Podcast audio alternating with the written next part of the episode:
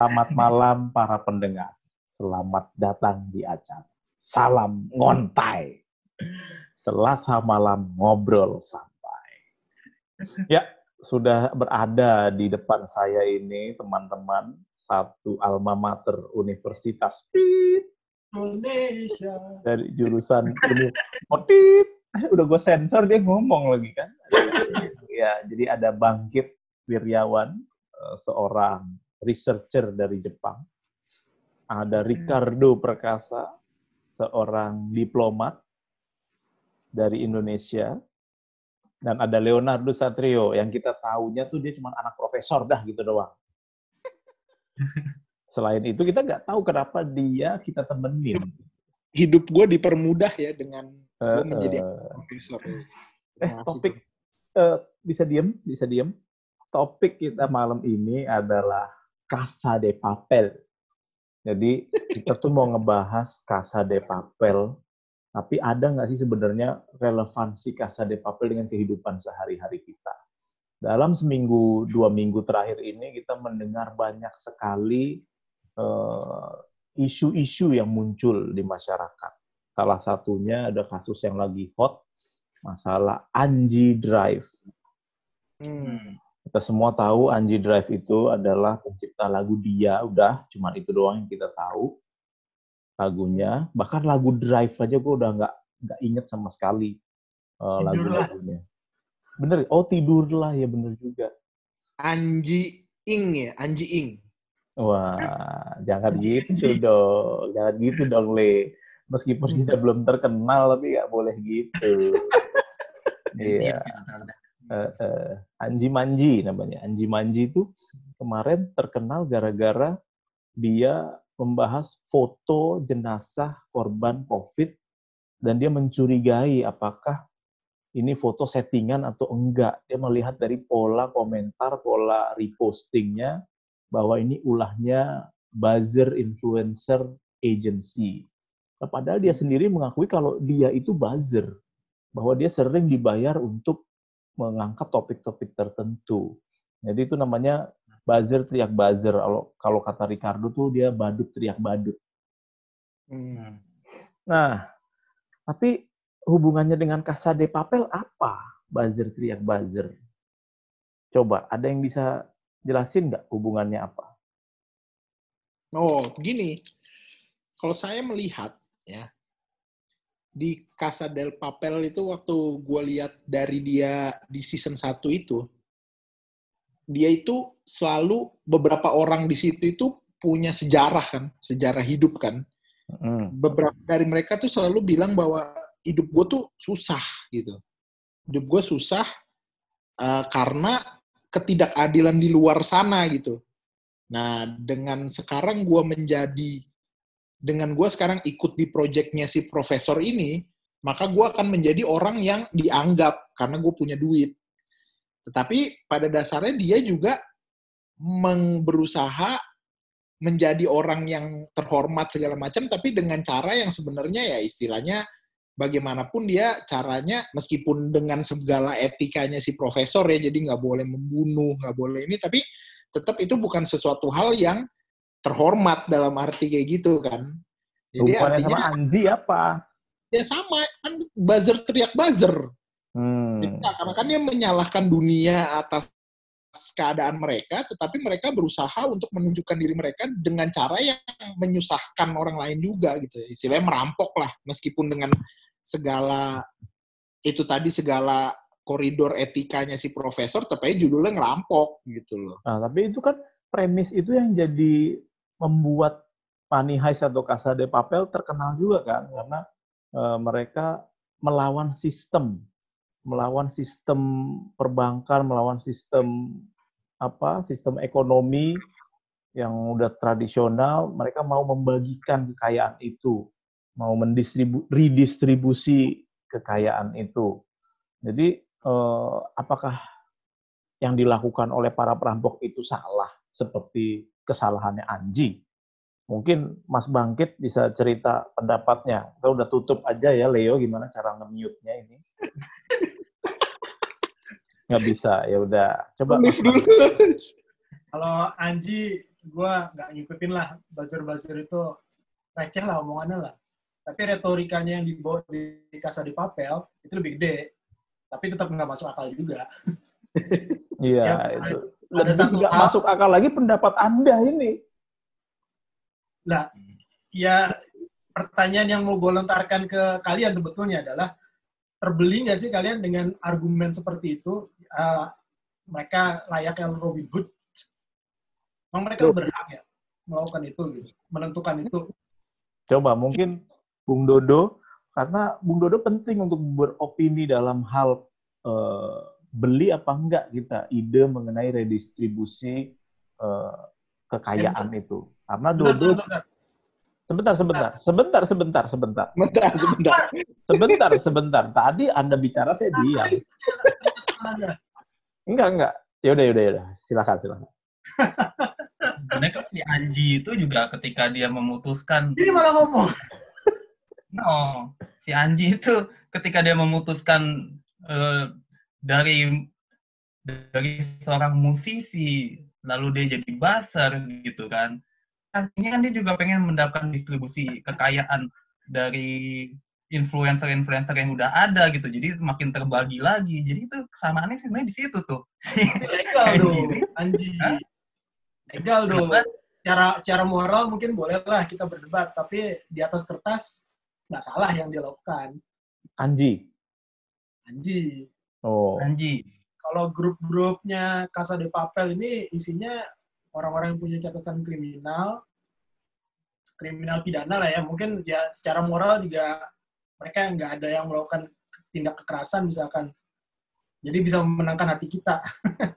Tapi benar juga sih, maksudnya ketika buzzer teriak buzzer, dia seakan-akan mengutarakan kebe- apa, kejanggalan ya, seakan-akan bilang ada sesuatu yang janggal di dalam photoshoot itu. Mirip juga dengan ketika profesor dan teman-temannya bilang ada yang janggal dengan sistem ekonomi kita. Kenapa kekayaan tuh benar-benar dikuasai mutlak oleh negara kan gitu, bener gak? Benar. itu kan yang berusaha di challenge oleh profesor kan sehingga dia berani untuk melakukan perampokan terbesar dalam sejarah fiksi Hmm. di Spanyol. Ah, sejarah net. Tapi gini, Tom.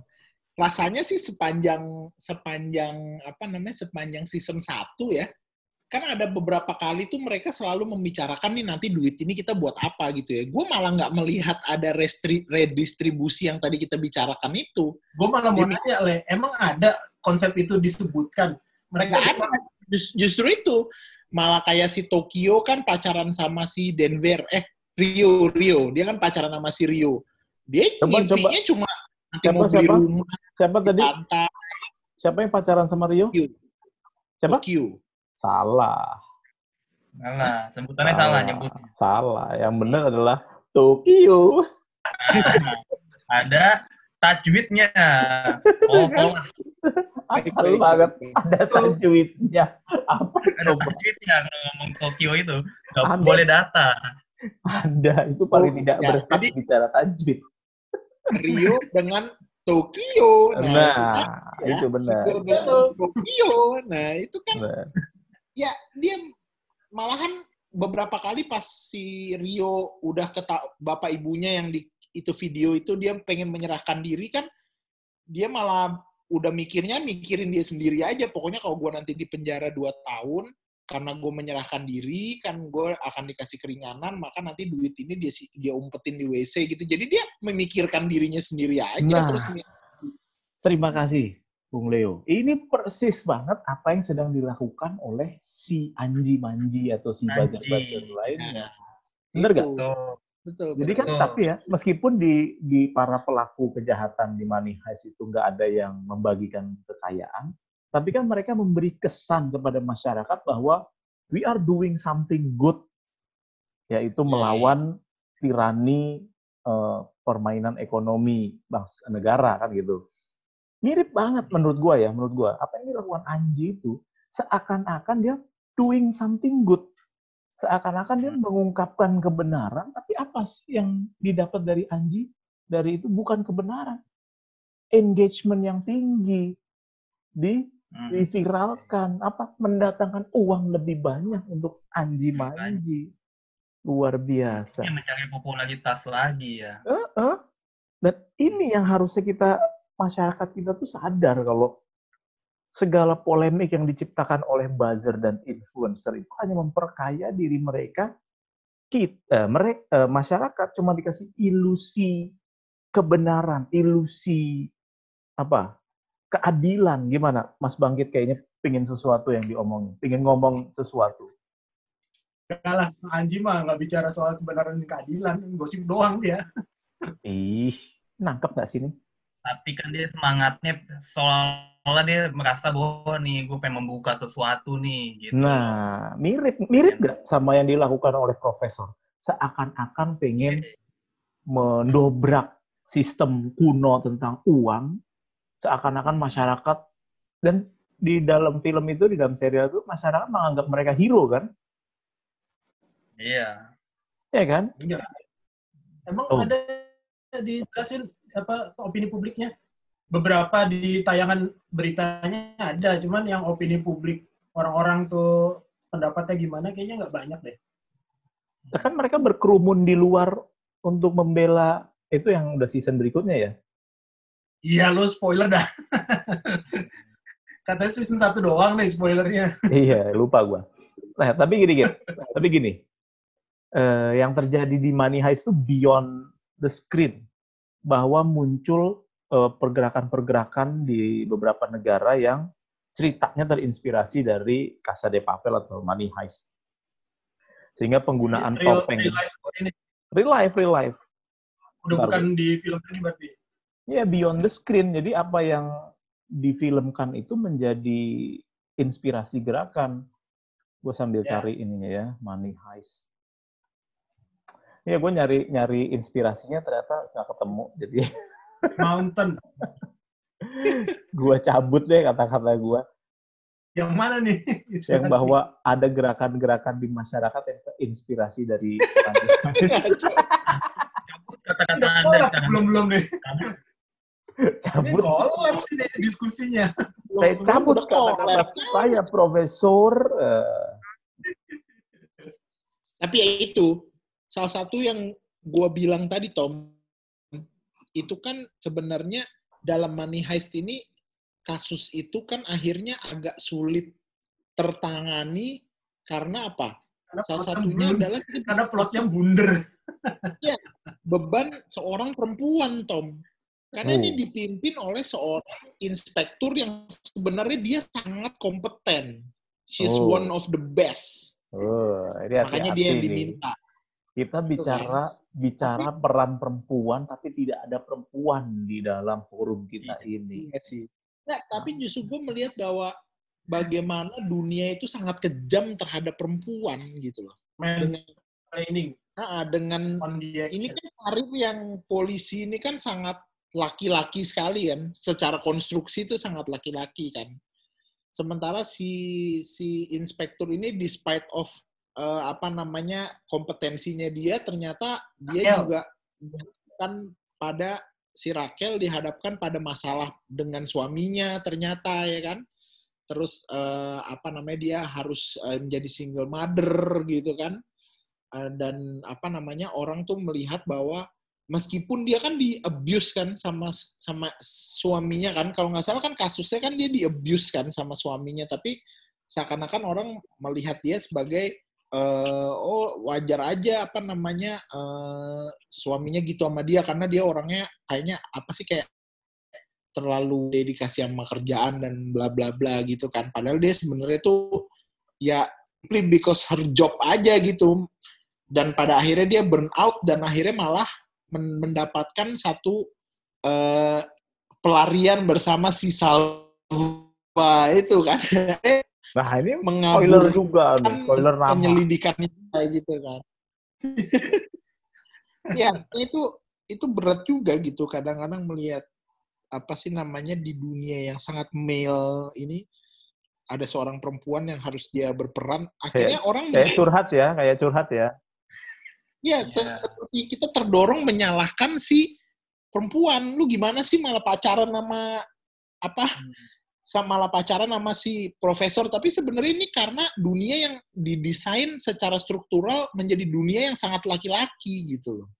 Jadi kalau menurut Bung Leo eh, peranan si Rahel itu di dalam Money Heist itu Raquel. Hah? Raquel. Raquel. Raquel. Raquel. Raquel. Ah, Aura, Aura, Raquel, Raquel. Raquel, Nah, Raquel itu namanya Raquel Murillo. Ra- Murio ya, Raquel Murio. Bener itu, benar. Karena inspektor Mendieta ya. Siapa gitu? Murillo dibilangin orang inspektor Murillo. Iya. Gila, kita tuh sok ngebahas money heist ya. Nama aja nggak hafal kita. Iya, iya, iya. Tidak menggambarkan seorang movie buff gitu loh. Tidak menggambarkan Iya. pecinta Netflix. Enggak, tapi enggak. Gue tetap, gua tetap me- bersikukuh pada pendapat gua sebagai moderator bahwa money heist itu menciptakan ilusi pembebasan, ilusi kemerdekaan bagi rakyat, tapi hanya memperkaya diri sendiri. Clear kan? Itu hanya memperkaya diri sendiri. Sama juga dengan para influencer, Anji Manji dan teman-temannya yang sok-sokan mengangkat mengenai pembebasan, mengenai kebenaran. Tapi sebenarnya yang diuntungkan hanya mereka-mereka juga. Banyak contoh Ya. kasusnya. Kalau dilihat semua gerakan-gerakan semua gerakan-gerakan pembebasan akhirnya ya semua begitu juga Tom yang yang sosok berjuang akhirnya ya untuk memperkaya diri sendiri juga.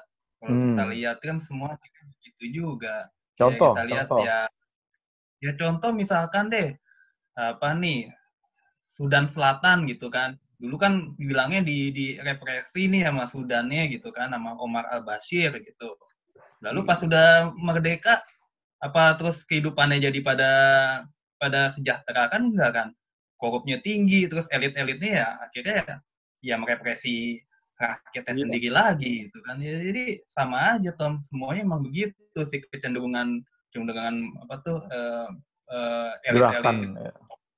pembebasan Kuncinya itu itu ya akhirnya menciptakan ilusi pembebasan padahal intinya adalah mereka ingin dapat kue lebih besar gitu. Hmm, mantap banget. Kalau dari sudut pandang studi pembangunan, hal-hal kayak gini masuk gimana nih, Kit? Ada apa eh, sudut pandang anjir sudut pandang. Eh, idea discontinuity Gila. biasanya semua bangsa begitu waktu memperjuangkan kemerdekaan kayak Indonesia kan eh, kayak Sudirman yang mau yang berretorika lebih baik di bom nuklir 100 kali daripada tidak merdeka. Ya setelah merdeka, ya Indonesia nggak langsung jadi kaya juga. Setelah 10 tahun, nggak juga. 20 tahun, nggak juga. Sampai sekarang juga masih empat-empatan. Walaupun ada sedikit lah kita bisa naik kelas ke upper middle income country. Tapi sekarang rasanya kayak di bom nuklir 200 kali.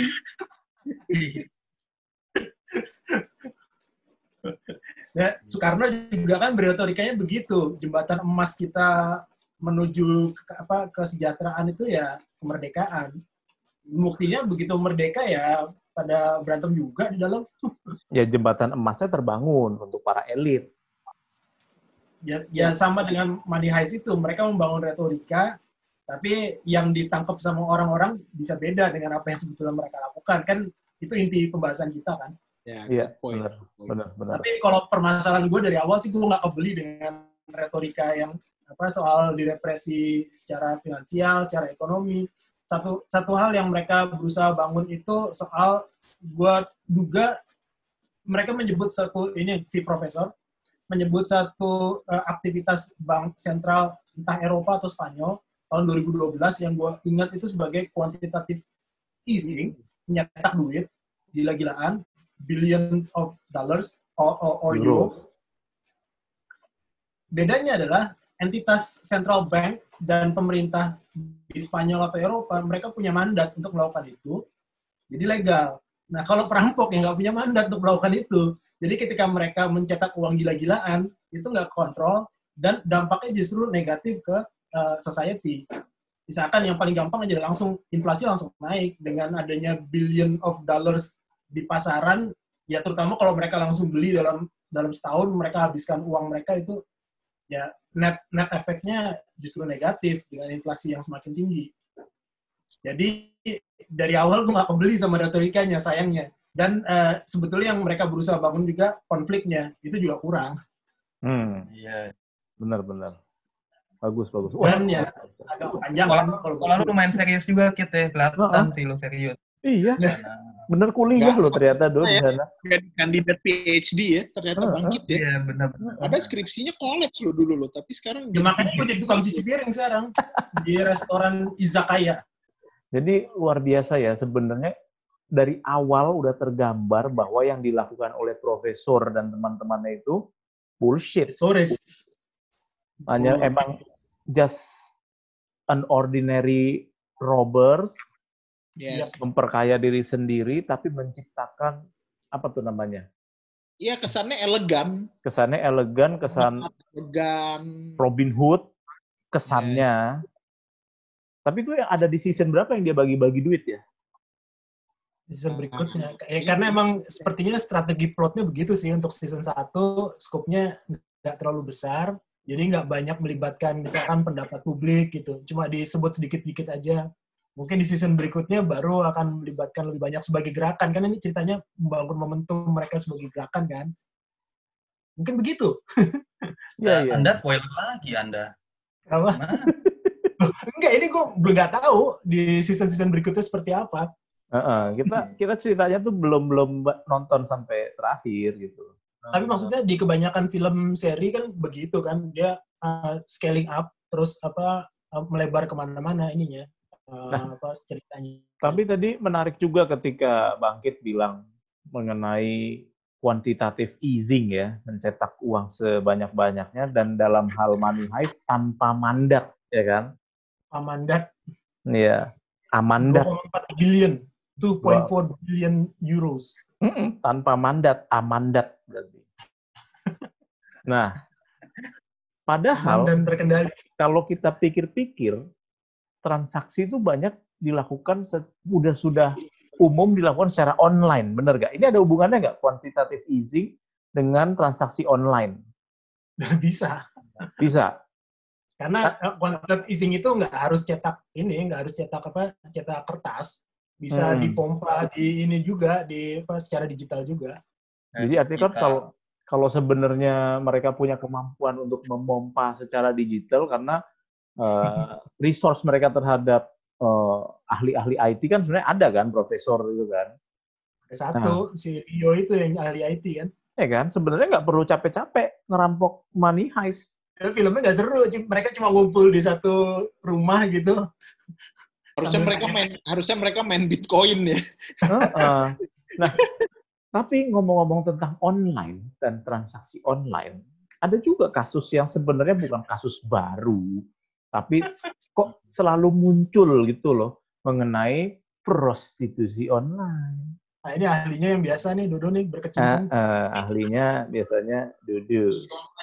Bukan, Coba. dari dari film Money Heist itu kan kita awal pembukaannya aja ya itu kan udah memberikan warning kita gitu bahwa segala sesuatu yang kita bicarakan dari telepon tuh nggak aman gitu kan Hmm, dari dari pembukaannya Money Heist kan kita lihat kan si profesor ketika ketika mendekati si Tokyo itu kita tahu apa yang dibicarakan si Tokyo Lu pakai itu, baju ya kan? Tokyo itu dong, Kita dong. pakai baju Tokyo. Artinya memang itu adalah sebenarnya warning gitu. Film itu mencoba ngasih warning bahwa hati-hati ketika kita deal sesuatu segala macam itu melalui telepon ataukah melalui aplikasi itu memang kita harus hati-hati zaman hari gini. Nah, kebetulan yang bersangkutan ini kenapa nggak hati-hati? Udah di warning sama money heist gitu kan. Sama Eh, yang bersangkutan ini artinya yang ketangkep dalam kasus prostitusi online ya. Nah, ini, ini haha ini kan. Ini kurang hati-hati. Padahal udah di warning. Itu artinya kita udah, kita, kita udah di warning bahwa eh, transaksi melalui eh, telepon itu bisa di gampang banget diketahui oleh orang lain. Gitu. Padahal si tersangkanya, tersangka HH itu sendiri, atau itu kan sebenarnya udah hati, hati. Ya kan? Tapi dia tidak menjiwai namanya sendiri gitu loh. Haha, hati-hati. Nah, tapi gini maksudnya, Dun. Eh, kan kita lihat di Money Heist betapa gampangnya seorang ahli teknologi bisa menyadap, gitu kan? Ada dua Ya. pertanyaan sih. Yang pertama, itu bener nggak? Gitu loh. Emang segampang Ya. itukah? You kan pernah belajar tentang intelijen juga. Mhm. Apakah emang Ya, ya. segampang itu? Ya, ya dari kasus tertangkapnya itu. Kayak Billy nih. Tapi ya benar itu, jadinya benar. Itu Eh, bener ya, bisa terjadi ya. Bener terjadi. meriah. Benar Nah. banget, ya. Masalahnya gini, Heeh. kalau misalnya emang itu benar, berarti kan data yang dimiliki oleh aparat itu cukup Mhm. dong untuk membongkar semua prostitusi online istilahnya gitu. Tapi kenapa kasusnya tuh munculnya tuh kayak Terus, ada ada waktu-waktunya. Menurut kalian Iya. gitu nggak sih? Kalau Ya, kalau ini kan karena melibatkan public figure, jadi ya ada ada unsur mencari publikasi juga kan Nah, di situ. nah kalau sekarang gue mau melempar pertanyaan nih sama Pak Dodo, Pak Bangkit, dan Pak Tommy. Nah, menurut kalian nih memang model-model seperti ini nih negara perlu ikut campur apa enggak sih sebenarnya? Karena polisi ini kan merepresentasikan negara kan. An- Anda ini siapa nanya-nanya ke kita? Anda kan junior kita. nih. berani ya, lancang dia ya, lancang dia. Kalau mau nanya tuh jangan di posisi yang setara dong. Iya. Ya, jadi posisinya gimana? Iya, iya. Sebentar, sebentar. Kita tuh Jawab. sangat tidak menjiwai semangat money heist, di mana money heist itu tidak ada senioritas. Betul. Iya. Kenapa kita harus Senioritas. me- membuli Tokyo. Dodo, eh Dodo lagi membuli Leo hanya karena dia junior kita? Nggak bisa begitu. Semangat money heist adalah egaliter, Iya, iya. kecuali ditentukan sebaliknya. ya awalnya kan gitu, kesannya egaliter. Tiba-tiba Da- dari sisi masuk kita memang lu memang senior gua semua, tapi dari sisi lulus kita jadi sama. Yang lulusnya bareng. Lah gue tuh lulusnya nungguin elu. Berani-beraninya. Jadi seangkatan dong Ya jadinya. karena dong. gue nungguin elu. Kalau lu lulus nggak berteman sama gua, Tom, nggak lulus-lulus lu kuliah. Atau malah lebih cepet lulusnya. Oh gitu ya. Heeh. Eh, ini tadi kita lagi ngebahas, ada hubungannya nggak prostitusi online dengan money heist? Hmm. Tadi Dodo bilang bahwa hubungannya adalah teknologi, bahwa dengan kemampuan teknologi zaman sekarang harusnya tuh lo orang lebih hati-hati kalau order prostitusi online. Iya. Ya. Itu dia tadi menurut gua. Apakah itu memang suatu subjek yang perlu di itu tadi ngomong soal benar atau salah tadi itu loh, gitu loh. Jadi sebenarnya prostitusi online seperti ini, ini adalah sesuatu yang sebenarnya orang bebas untuk mengakses atau memang sesuatu yang harusnya masuk dalam ranah sampai ranah pidana ya ini. Nilai, karena kan ada ada potensi pendapatan negara yang hilang kalau diem-diem aja lah ya. ini ini government Bayar official loh yang ya. ngomong. Jadi kita Jadi nggak boleh diem-diem aja di bawah tangan tuh nggak boleh gitu loh. Ini harus terang benderang, jadi bisa kita pajakin. 25 persen kalau Coba. dipajakan ada yang ngomong bahwa negara mendukung kebatilan. Coba Opo- coba, kita kan jadi oposisi kebatilan. Pada akhirnya, pada akhirnya yang bisa ngomong benar dalam forum ini cuma bangkit. Dari sudut pandang studi pembangunan, gitu. apa yang harus dilakukan negara terhadap prostitusi online? Ya, ekonominya gimana secara Uh-uh. ekonomi? Ya banyak negara kan sudah mencoba memasukkan prostitusi dalam GDP mereka kan. Nah, Hmm. Coba Kegiatan-kegiatan jual beli transaksi seks itu Negara mana aja tuh, Kit? Negara mana Hmm, aja? Kit? sebut. yang gue inget yang yang serius Yang lo memasuk- inget atau yang lo coba? dicoba untuk memasukkan prostitusi ke dalam ekonomi itu Itali saking desperate-nya mereka untuk menghindari apa eh, resesi terus tahu gua negara kayak Polandia mungkin Inggris juga tapi mungkin Inggris eh, sektor yang yang mau didorong tuh bukan prostitusi ya apa kayak gambling bukan jadi Apa ya- dong? yang yang shadow area gitu mau dilegalkan istilahnya Iya, iya, iya, iya, iya. Luar biasa, luar biasa ya. Saya pikir pembicaraan ini udah sangat be- berbobot ya, sangat berbobot. Kita Berbobot ngomongin- kecil kan. Hah? Berbobot kecil kan. Berbobot. Iya, berbobot ringan gitu loh. Berbobot ringan.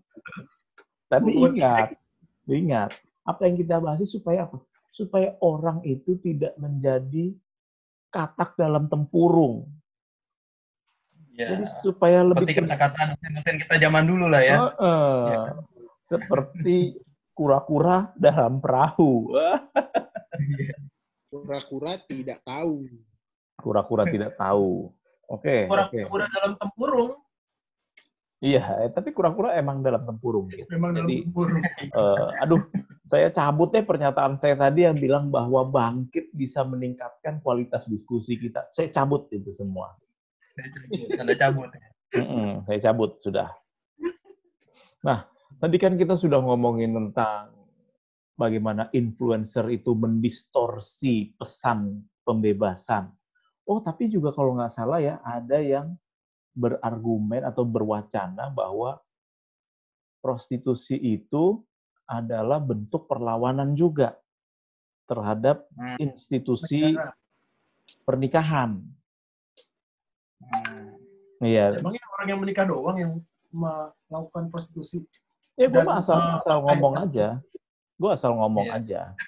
Cuman maksudnya gini, kayak eh, seks bebas atau seks transaksional itu kan selalu dicibir. Bener nggak? Selalu dicibir, Iya. dianggap kebatilan tadi kalau kata Leo dan di dalam agamanya dijelaskan. Ah, padahal enak ya padahal enak.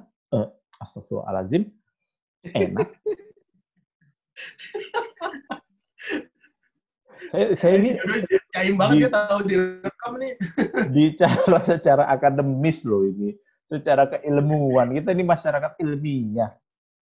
Kenyataannya Iya. memang ada ada yang diuntungkan di dalam hubungan, di dalam transaksi seksual itu. Dan ini kan sebuah perlawanan juga prostitusi online itu ketika prostitusi sudah sebegitu dicibirnya, mereka mencari akses eh, bahwa kita bisa kok oh, memuaskan hasrat seksual kita melalui hubungan online suka sama suka, cuman ada maharnya, ya kan? Hmm. Ada fee-nya. Sehingga tadi kan kata Leo kan, apakah negara harusnya ngurusin masalah prostitusi online ini? Tadi kalau kata Dodo kan ya karena nggak ada pajaknya, jadi harus diurusin dong, semua harus dipajekin. Kenyataannya kan Indonesia belum memajaki transaksi seks prostitusi ya kan? Nah, tapi apakah upaya pembebasan ini sama dengan ilusi yang dilancarkan oleh para influencer? Atau emang ini sebuah isu yang harus diperjuangkan? Prostitusi, legal. legalisasi prostitusi Heeh. Atau jangan-jangan lagi-lagi legalisasi prostitusi supaya orang bisa eh, bebas bertransaksi. Tapi jangan-jangan yang diuntungkan hanya elit-elit juga. Gimana menurut kalian?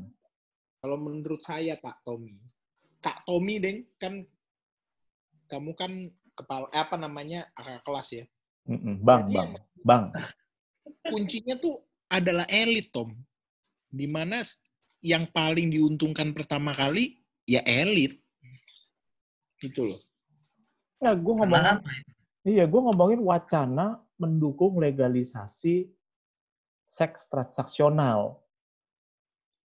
Ya itu tadi karena kan kalaupun itu bisa dilegalisasi atau tidak dilegalisasi, bagaimana elit-elit yang mengambil keputusan itu mendapatkan keuntungan tadi itu hubungannya sama pernyataannya Dodo. Kenapa itu harus diatur oleh negara? Karena menurut negara ada fee, bukan fee ya, fee yang didapatkan yang itu bisa lolos kalau tidak melalui funnel negara gitu kan tidak melalui pengawasan negara. Nah, ya sama ketika itu akan dilegalkan, lagi-lagi kita ngomong elit bisa elit pemerintah, elit pemerintahan atau elit elit ya bisa elit mungkin mohon maaf elit agama juga bisa menentukan di situ mereka dapat apa.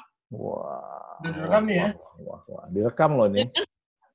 Agama Politik. apa coba sebut dong? Agama apa? Politics kan bu apa katanya si Harold siapa yang namanya? Kalau Kumar. kalau crouch. Who get who gets what when and how? That's politics gitu. Oh, jadi oke kalau menurut Dodo gimana? Abis ini bangkit. Ya, tentu saya menolak lah ya. Wah, Itu kan karena itu hanya akan menambah biaya ya, Do ya. Ya saya menolak lah ya. Itu karena memang tidak baik. ya. Masya Allah. Tapi bener ya, bener sih. Kalau itu dilegalkan, biayanya akan naik. Betul, betul. Saya gua. biaya biaya apa? Anda Anda bisa coba jelaskan lagi biaya apa maksud Anda? Transactional cost. Ah, ah, transactional cost-nya itu pasti akan akan meningkat gitu loh. Tapi kan Anda juga akan diuntungkan karena ada penggunaan EDC nanti. Oh, itu sih dari dulu kami sudah untung. Di Oh, kalau- spa massage itu kan banyak Ah. pajak mereka. Nah, Betul. saya nggak sepakat. Saya tidak sepakat kalau transaksional cost akan meningkat karena kan keluar semua orang-orang itu persaingan bebas. Kalau sekarang kan karena susah, karena itu itu jus- justru yang meningkatkan harga tuh karena susah didapat itu, susah Scarcity didapat. ya. Justru Iya, lebih justru lebih efisien ya. Lebih akan efisien ya. persaingan lebih terbuka. Tapi lagi-lagi saya tidak setuju. Oh, oh, sabar, sabar, Dodo, sabar. Saya Nafi juga pun. tidak setuju. Ah, Iya. disclaimer, disclaimer. Saya tidak setuju. Kita ini membahas memfasilitasi Leo aja sebenarnya. Bangkit juga nggak Iya. setuju kan? Bangkit juga nggak setuju kan? Setuju, Kit? Oh, dia setuju udah. Setuju. Anda Bangkit sering nyobain soalnya di sana. Ya, ya, ya, ya. Gimana Bangkit tadi ada opini nggak? Apa ini urusan privat warga negara sih. Kalau tidak menyinggung fasilitas publik, ya tidak perlu disinggung oleh pemilik Negara. publik, pengelola publik. Tapi yang Dodo bilang tadi ya, itu menggelitik juga loh ketika ini tidak diurus negara kan sehingga tapi di satu sisi ada elemen masyarakat yang merepress merepress seks transaksional. Sehingga terjadi scarcity kan terjadi apa bahasa kelangkaan. Kelangkaan. makanya harganya tinggi menurut pengalaman Dodo. Ya kan? Dia nggak setuju dia nggak setuju. Tapi berdasarkan pengalaman dia harga tinggi. Nah kira gue gue lupa mau ngomong apa benar Macam lu ya. enggak enggak enggak. Sehingga gini. Darahnya turun ke bawah semua. pertanyaan pertama gue adalah ini perlu diperjuangkan atau enggak gitu loh. Karena kalau tidak kalau diperjuangkan seakan-akan nanti negara ngurusin ranah privat seperti yang Bangkit dan Leo bilang. Tapi kalau tidak diperjuangkan terjadi penguasaan aset oleh kelompok-kelompok tertentu kelompok mucikari dan jaringannya gitu coba ini perlu diperjuangkan nggak ini perlu nggak sebuah upaya kayak money heist yang mendobrak sistem. Jadi ada sekelompok orang yang merampok rumah bordil terus untuk membagi-bagikan aset rumah bordil ke masyarakat, Melakukan redistribusi ya, bener nggak? distribusi, Cetak. mencetak bordila bordila baru. baru. Kalau kalau gue setuju dengan ini dengan upaya apa mencegah meningkatnya transaction cost apa pun caranya, apa perlu regulasi oleh negara atau eh, lembaga lain, eh, lembaga independen yang secara legal mengurusi prostitusi itu supaya ada penyamarataan harga. Jadi bukan cuma yang punya duit doang yang bisa menikmati. yang kerja Jadi di Anda mendukung. Jadi Bisa. Anda mendukung nikmati juga. Enggak, ini ini ini gawat tapi sekaligus menarik. Bangkit ingin Iya. ada Nah, tapi kan kita bicara soal ini kan pemerataan kan, pemerataan kesempatan Iya. kepada semua. Iya. Jadi jangan sampai ada ada apa ada monopoli sehingga harga bisa dikendalikan oleh seorang segelintir elit. Eh, saya sampai saya tergelitik banget dengan kata-kata Anda. Bukan hanya yang berduit yang bisa menikmati gitu. Jadi orang-orang miskin seperti Anda, Bangkit, bisa menikmati juga. Itu poinnya. Oh, tapi itu itu memang benar-benar inti redistribusi kan itu kan memang kan. Nah, masalahnya kan gini, ketika bagaimana orang yang tidak punya apa fluid cash itu bisa menikmati transaksi seks. Mau bukan gimana cuma itu doang, Om. Bukan Kredit. cuma orang yang nggak- punya duit cash, tapi jelek juga. Jadi kalau dia nggak punya duit dan jelek, itu lebih susah lagi. Jadi ini ada ketidakadilan yang betul-betul betul-betul apa terstruktur ini. Mau Ini suara hati, eh, Tommy. Suara hati. Tommy, Bangkit. kurang ajar banget. Gue gak bilang gitu loh. Gitu. Emang mau prostitusi harus ganteng. Kan terserah kita. Nah itu Leo ini suara hati ini. Enggak Iya. Leo maksud gua apa? Ya, ya, ya. Kami ngerti, kami ngerti. Ini ngerti, ini ngerti. Empati, ya, jadi empati nih. Hmm. Jadi jadi tali kasih nih ngomongnya. ini nggak bakal diupload kan? Nggak, nggak tahu, nggak tahu. Itu masalah nanti. Tahu, kami belum tahu, Kit. Tapi Eh, eh. bisa kita... Pertimbangkan. Bisa kita. tapi bisa sih. Ini dia nih, di, dikuasai segelintir elit ini yang gua nggak terima nih. Enggak, enggak. Gue tergelitik banget bahwa istilahnya Eh, dengan ini kata udah- kasar. Itu udah ra- raise hand loh, raise hand. Oh, yaudah, yaudah. Silakan, silakan. Hmm. Udah gue cuma raise hand gitu doang. Ah, inilah. Inilah yang bayar aja nggak mau prostitut. Bikin kesel. Nah, yang nggak punya duit juga bisa menikmati. Kayak gimana sih, Kit, sebenarnya? ya. Ya, jadi harus ada affirmative action berarti. Oh, oh. Kita berangkat dari ini kan soal redistribusi kekayaan di- yang isu yang diangkat di Money Heist itu isu-isu semu yang diangkat di Money Heist kan. Mm, isu semu, bener. Nah, dari situ kita refleksikanlah ke us- urusan prostitusi ini. Anda itu, kalau saya lihat nih, Anda itu bukan saja pro prostitusi, tapi Anda juga anti komunis di sini berarti. Anda ingin Anda ingin semua bisa menikmati gitu. loh. Ingat ya, Tapi ingat ya. benar-benar Saya, karena karena belum legal ya. Kita lihat kasus-kasus prostitusi online yang apa namanya melibatkan artis itu harganya tuh sangat mahal. Kayak kasusnya dulu yang 80 juta tuh aduh namanya siapa ya? ya udah nggak usah disebut Level namanya. Nggak usah disebut namanya. VA ya, VA ya, yang Ah. itulah dulu itu berapa tahun. Itu kan hanya bisa dinikmati oleh orang kaya doang. Kita nggak bisa karena 80 juta kita nggak punya duit sebanyak itu gitu loh. Nah ini Dikirim ke Eca ini. yang tadi bangkit bilang itu jadi istilahnya kita juga bisa menikmati yang yang seperti itu. Gitu. Affirmative action ya, affirmative action. Iya. itu tadi deh. Dilekan itu jadi orang bisa punya standar gitu. Jadi kan 80 juta tuh terlalu mahal untuk kayak gitu. Seandainya Ya. dengan kualitas yang sama, dengan dilegalkan, maka akan terjadi yang tadi Dodo bilang akan persaingan akan menjadi eh, apa sih namanya lebih banyak dan otomatis cost akan menurun.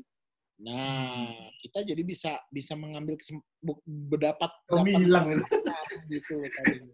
Enggak, gue cuma nunggu Leo selesai beropini dan gue ingin menegaskan lagi, saya personally tidak setuju dengan ide-ide parah ini yang aduh. Oh iya, tentu saja tidak. Iya, Saya juga ah. tidak. Oh, saya nggak Iya. setuju.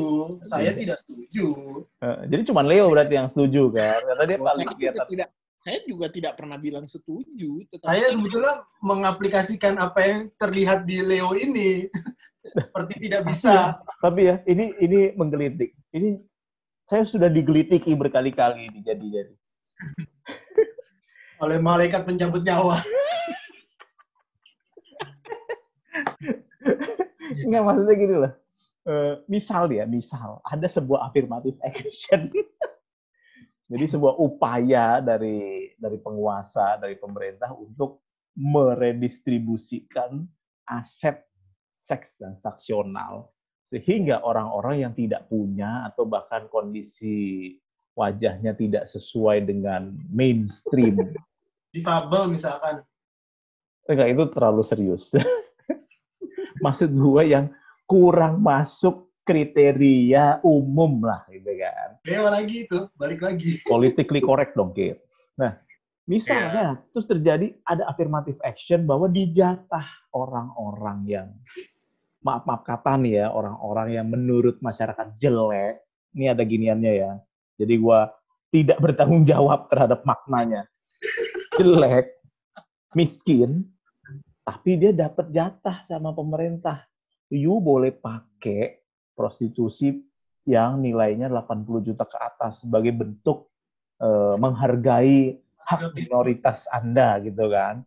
Nah, kalau misalnya, ini dulu gue pernah nanya ke Dodo, misalnya seorang artis terkenal lah kita sebut aja inisialnya, eh jangan deh serem juga ya. udah bilang ini nggak bisa terbit ini udah. jangan jangan. Misalnya misalnya Sophie Alex Sophie Alice Baxter, ya, ya. kan nggak mungkin dia denger kan. Yeah. Lu dikasih nih Sophie Alex Baxter gratis dibayarin negara. Lu ngomong apa ke bini lu? Gratis lu. Sophie Ellie Baxter sekali doang. Gratis. Coba. Lu akan memperjuangkan ini ke istri lu atau pas di opportunity? Gue takut ya. Gue takut. Gak mungkin kejadian juga. Karena kalau Dodo apa? Dodo belum jawab. Bagit dia udah bilang takut. Dodo belum jawab. Apa? Dodo belum punya istri soalnya. Seandainya dia punya istri, seandainya dia punya istri. Ya, tentu akan pas lah. gila. Aduh, pas pas nih buat tidur nih, pas nih. pas nih buat tidur. Tapi sebenarnya Tommy pun, gue yang Tommy pun dalam keadaan sebenarnya nggak berani juga sebenarnya. gue kan hanya melontarkan pertanyaan. Gue nggak mungkin lah, gue nggak mungkin. Siapa? Mau lu sebut siapa? Hah?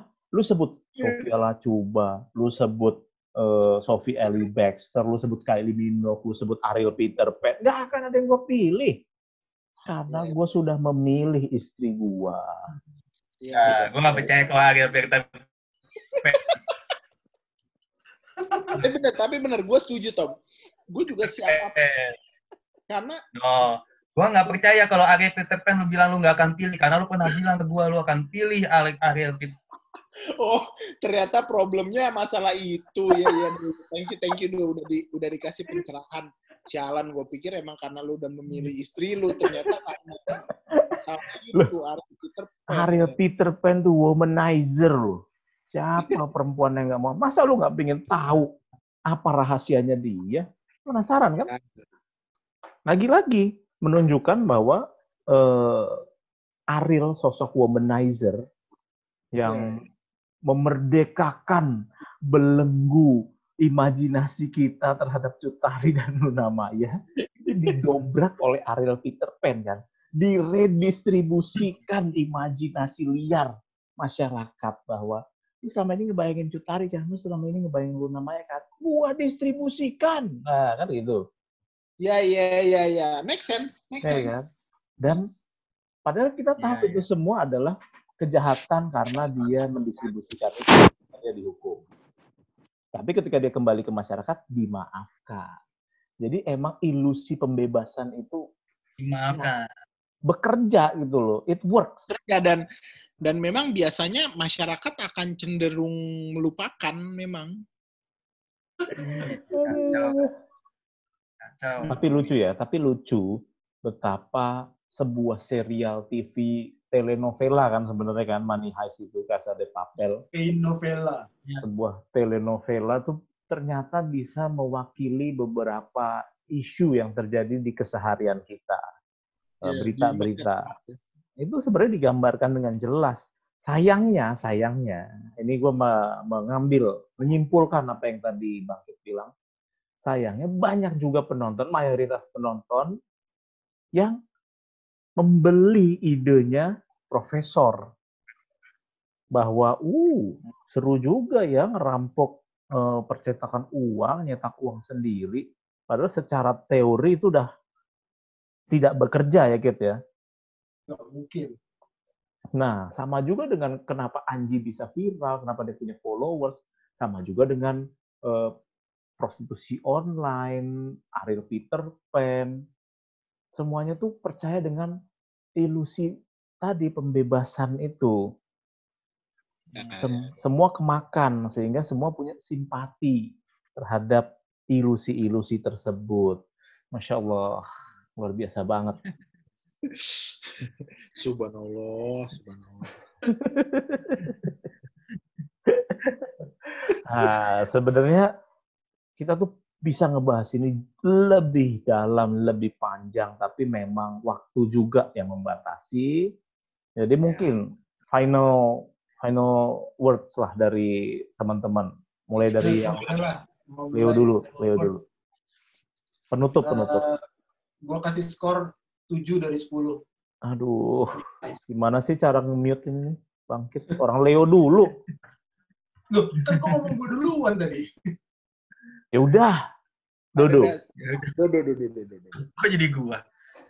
Ya, intinya ya kita pertama adalah jangan terlalu cepat membeli ide dari orang ya kan.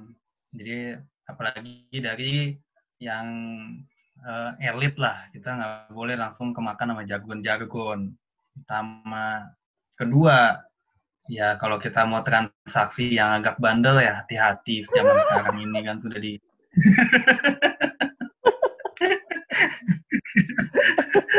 sudah di sudah diingatkan sudah diingatkan sama film ini. Terima kasih juga lah film ini. Jadi tadinya gue mau ngasih poin agak turun tapi karena udah diingatin juga ada kebaikannya juga film ini ya bagus juga lah film ini jadi ya praktis langsung kalau lu ya berapa tujuh itu Tujuh? Ya, tujuh setengah lah, tujuh setengah. Tujuh setengah, oke. Bangkit.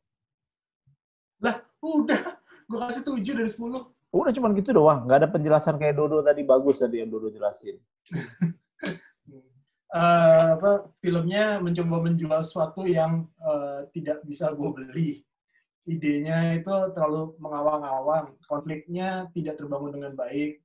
Terus plotnya diperpanjang, suspension of disbelief-nya ekstra dipertarik, ditarik kuat-kuat. Jadi nggak masuk semua di kriteria film gua. Hmm. Terus Tujuh. apalagi ya? Uh, perlu banyak subplot dan subplot yang bersifatnya kayak romantis yang sebetulnya nggak perlu. Dan uh, untuk satu season 14 episode itu terlalu panjang karena uh, eh, gue patokannya adalah film favorit gue biasanya antara 7 sampai 10 episode. Misalnya. Jadi 14 itu kelamaan. Oke, mantap, mantap. Leo? Ya, kalau gue sih benar ya, pada dasarnya kita harus melihat sesuatu yang tersirat dan sesuatu yang tersurat, gitu kan. Jadi kadang-kadang apa sesu ada sesuatu yang tersirat yang tersirat itu belum tentu di belakangnya itu sesuai dengan itu. Belum tentu yang ter eh sorry yang tersurat itu belum tentu ada yang tersirat gitu kan. Yeah. Jadi jangan sampai uh, ketika kita melihat apa yang ada di kenyataan kita tidak mendalami lagi lebih jauh sehingga kita langsung terbawa suasana dan akhirnya mempercayai sesuatu yang masih belum uh, intinya kita nggak kritis lah dalam melihat fakta sehingga seakan-akan apa yang ada di depan itu kita telan mentah-mentah gitu loh. Jadi ya uh, kalau dengan aspek hiburannya sih menurut gue film ini 8 sih, tapi secara filosofi itu gue tetap tidak setuju dengan karena kalau gue sih sederhana aja gitu kalau mencapai sesuatu itu memang harus ada ikhtiar gitu nggak bisa lu mencapai sesuatu dengan jalan yang sangat pintas lah gitu. Meskipun kalau kita ngomongin tadi keadaan struktural di sekitar kita itu akan bermain memainkan peran juga kan gitu kan. Jadi apakah kita uh, mempunyai privilege untuk mencapai situ itu setiap orang bisa beda, tapi pada dasarnya ya uh, life is work gitulah. Jadi ya delapan lah karena secara hiburan ini oke, okay, tetapi secara filosofi gue nggak begitu cocok. Gitu. Luar biasa, luar biasa. Jadi Oh, saya berterima kasih sekali ya pendapat-pendapat dari teman-teman ini membuka, membuka mata saya. Beneran, beneran. Ini sumpah nih. Soalnya apa? Gue terhibur dengan money heist. Gue terhibur, terpancing secara emosi bahwa wah seru juga ya ngerampok uh, percetakan uang gitu kan. Cuman ternyata kita tuh ditipu, ditipu secara konsep perampokannya sendiri yang tadi Bangkit bilang kuantitatif, easing, tapi kita juga ditipu bahwa menghibur itu belum tentu benar. Belum tentu mendidik gitu loh. Tapi kenyataannya memang money heist itu populer. Artinya ya. apa? Emang kita ini manusia ini makhluk yang cuman butuh dihibur, habis itu kita nurut mau ngapain aja kita hanya ingin yang senang-senang aja ya. Uh, uh, seperti prostitusi online tadi. Nah, setuju, setuju. Cuman harus hati-hati, ingat. Haha, hati-hati. Hati-hati. Dan harus murah. ya. Redistribusi tadi itu ya. Oke, oke, oke. Jadi nilai yang bisa kita ambil adalah pertama, jangan tertipu hanya karena menghibur. Harus hati-hati dan harus ada redistribusi aset dalam segala hal. Dengan demikian saya menutup acara ngon eh apa tadi nama acara kita? Konak, eh kok? Salam. Ngontai, Selasa malam ngobrol santai. Terima kasih sudah mendengar. Sampai kita ketemu lagi di topik-topik berikutnya dengan film-film yang lain. Selamat malam.